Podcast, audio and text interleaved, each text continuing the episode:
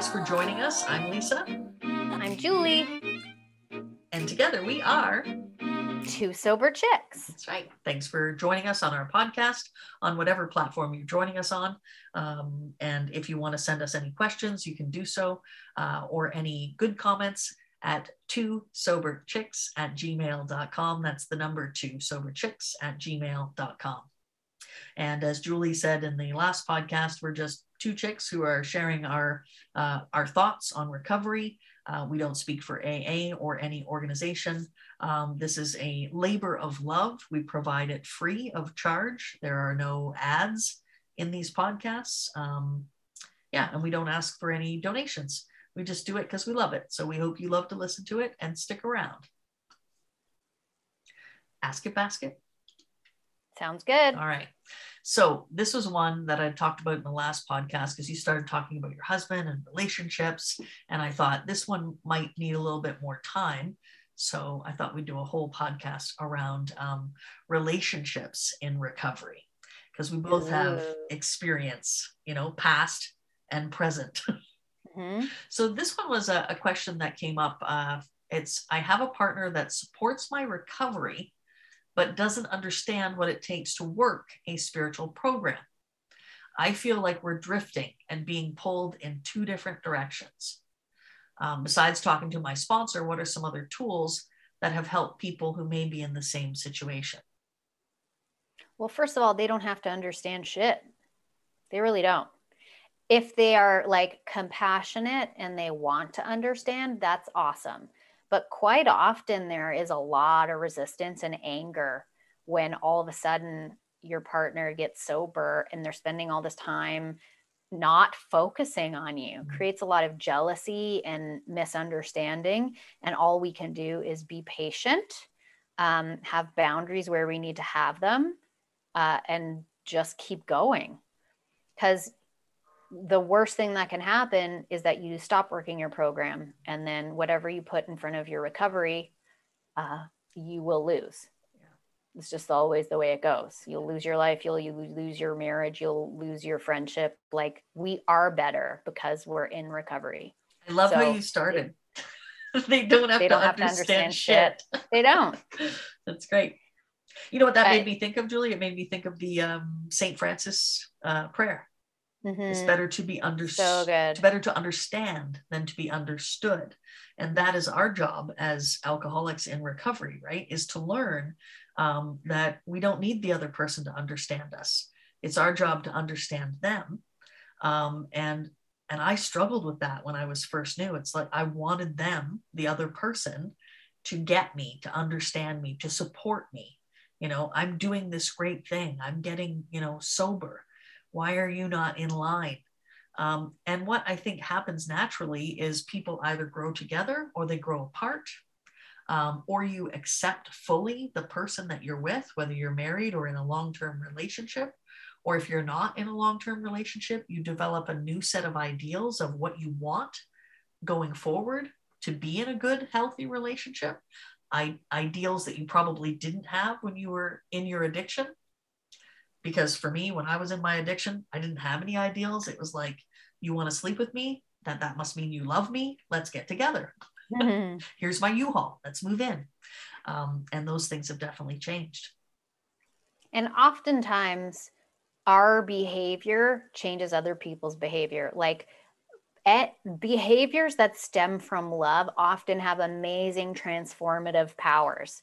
So you're more compassionate, you're more understanding, you're more um, servicing is a bad word, but you're more in service to another person, you're kinder, you're gentler, that often creates a change in the other person. Um, and don't forget, they put up with a lot of shit with us in our addiction.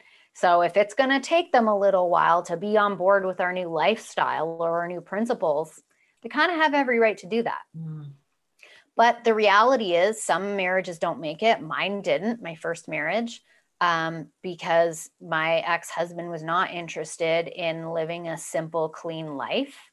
And not, you can't be in a relationship where one person's doing all the work. The other person has to be willing to sacrifice, compromise, however you want to phrase it. Mm. And sometimes it just doesn't work. So unfortunately, sometimes getting sober means your whole life changes. Right. But I have yet to meet one person in recovery over the last 10 years that has said that what happened as a result of them getting sober didn't create a better life for themselves. Mm-hmm. And not in a selfish way, but it's that whole that went away and then all of this other stuff came in and it was very painful many times but they would not change it for the world because they're living a sober life and everything sort of clicked into place to support it. Yeah. And sometimes that means relationships falling apart, um, mm-hmm. relationships getting stronger. Sometimes it means moving on to a new relationship. Sometimes it means moving on to learn to love yourself and be in relation with yourself as now a single person. Um, so that's also a process too. I had a similar experience as you, where my, it's funny, the relationship that led me to recovery, because my partner said, I think you have a problem with drinking. I think you might be an alcoholic. And I came to Alcoholics Anonymous for her, for the wrong reason, for someone else. Um, after I'd been around at AA for a little bit, I still wasn't fully working the program of recovery. I was trying to do it my way. We were still having problems, but yet one of her issues was she didn't like my Friday night meeting because she was available Friday night and she wanted Friday night for us. But I had a home group where we only met twice a week and it was Fridays and Sundays. And I thought that was perfect for me to bookend a weekend with a Friday, Sunday meeting. And then I started to, you know, for the sake of the relationship, skip Friday night. Um, and then I started to skip Sunday night, you know, because I was home with family. And like you said, what I put in front of my recovery um, I lost. I lost that family. I lost that relationship because eventually things fell apart because I went right back to my old ways of thinking and my old ways of being and behaving. And I hadn't yet had that spiritual awakening uh, as a result of doing the 12 steps. Um, so, what did that teach me? Uh, it taught me that um, I must put recovery first. And that's not being selfish and self centered, which is what I thought in the beginning. I thought, well, that's a selfish way of putting myself first. I thought this was a selfless program. Um, but I had to change my thinking around that, meaning that I'm not putting myself first, I'm putting my recovery first. And I think there's a big difference. You know, I'm I'm making sacrifices for recovery, for the good of recovery. And if I am um, doing things that I'm supposed to do in recovery, then eventually I am putting the needs of other people first, but not at the cost of my sobriety.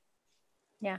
We have to put our our recovery first because it makes us better people all around, including in our relationships.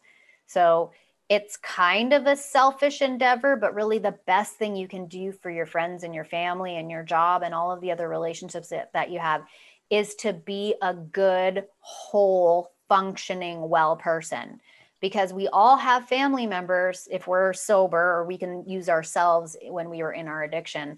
Like i have a family member my cousin causes destruction everywhere she goes. It's a new crisis every week. And her inability to look at her own behavior and get treatment in whatever sense therapy books i don't know whatever it is has caused harm emotionally and mentally to every single person in the family so we don't do this alone ever. Nothing we do does not impact other people.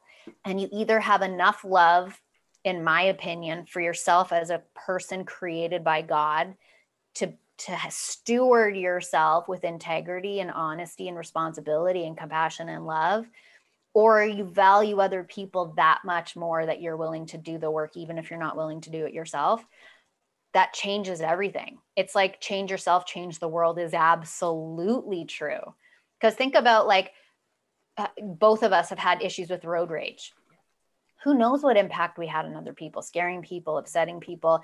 And then the, the tertiary, the person that then goes to work and is like so upset about what happened, they take it out on other people, or they go home and they take it out on their kids. Mm-hmm. And then the kids take it out on their friends. Like everything we do has a ripple effect. Yes it's not just about us, ever. It's not just about us. So we have to, that's a real important priority that I think we get as we get older, but it's, you got to be so careful.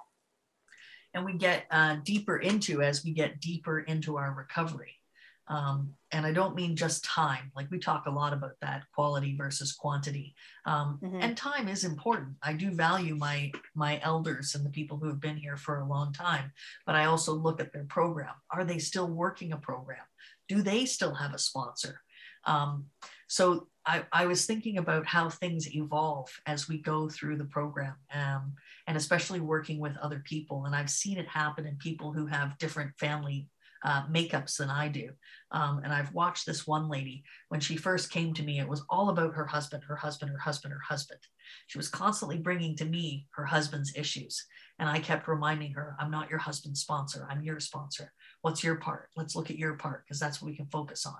And then it was, and I get it, it was being hurt by another person's behavior. Um, but they're doing this.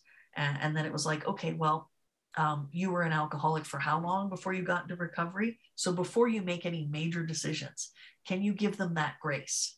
Because um, it mm-hmm. was like, should I get divorced? Should I stay married? Can you give them that grace of time to to see if through your change behavior that they can heal?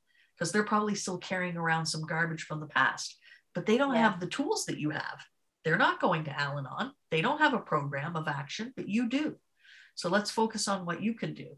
Um, another thing that uh, has been suggested is you can try uh, to suggest to a partner, to a family member, other tools that they have. They have Al Anon to go to, they have therapy that they can go to. But, you know, what are you going to do if they don't pick up those tools? You can't control yeah. what another person does. And so, this cool thing of this evolution that I've seen in just this one person's life and I have many sponsees and I've seen, you know, changes in many people's lives, but this one sticks out.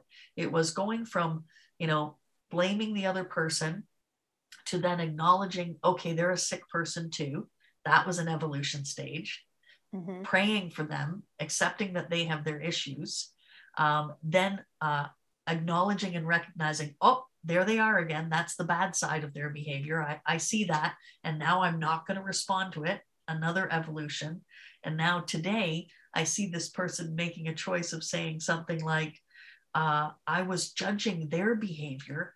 Now I'm stepping outside of myself and observing us from an, from an outside yeah. perspective and observing us as a couple and realizing, oh, this is me showing up again in judgment. And it was yeah. just like this whole mind blowing evolution that I got to be a part of just because I sponsor people yeah. And then i can look at that and and it changes my relationship. I, it, I brought it into my own relationship and my own practice remembering like oh hey wait a second. I'm judging her when i should be looking at my own behavior. How am i handling this situation that i think yeah. she's behaving badly in? It was a great uh, perspective. I love that. Relationships are hard man. It is so much i was single basically for almost seven years. It is so easy to be spiritually evolved and zen. You live alone. Because you're not dealing with anyone. Like relationships are designed to look at what your problems are and how to shift with them.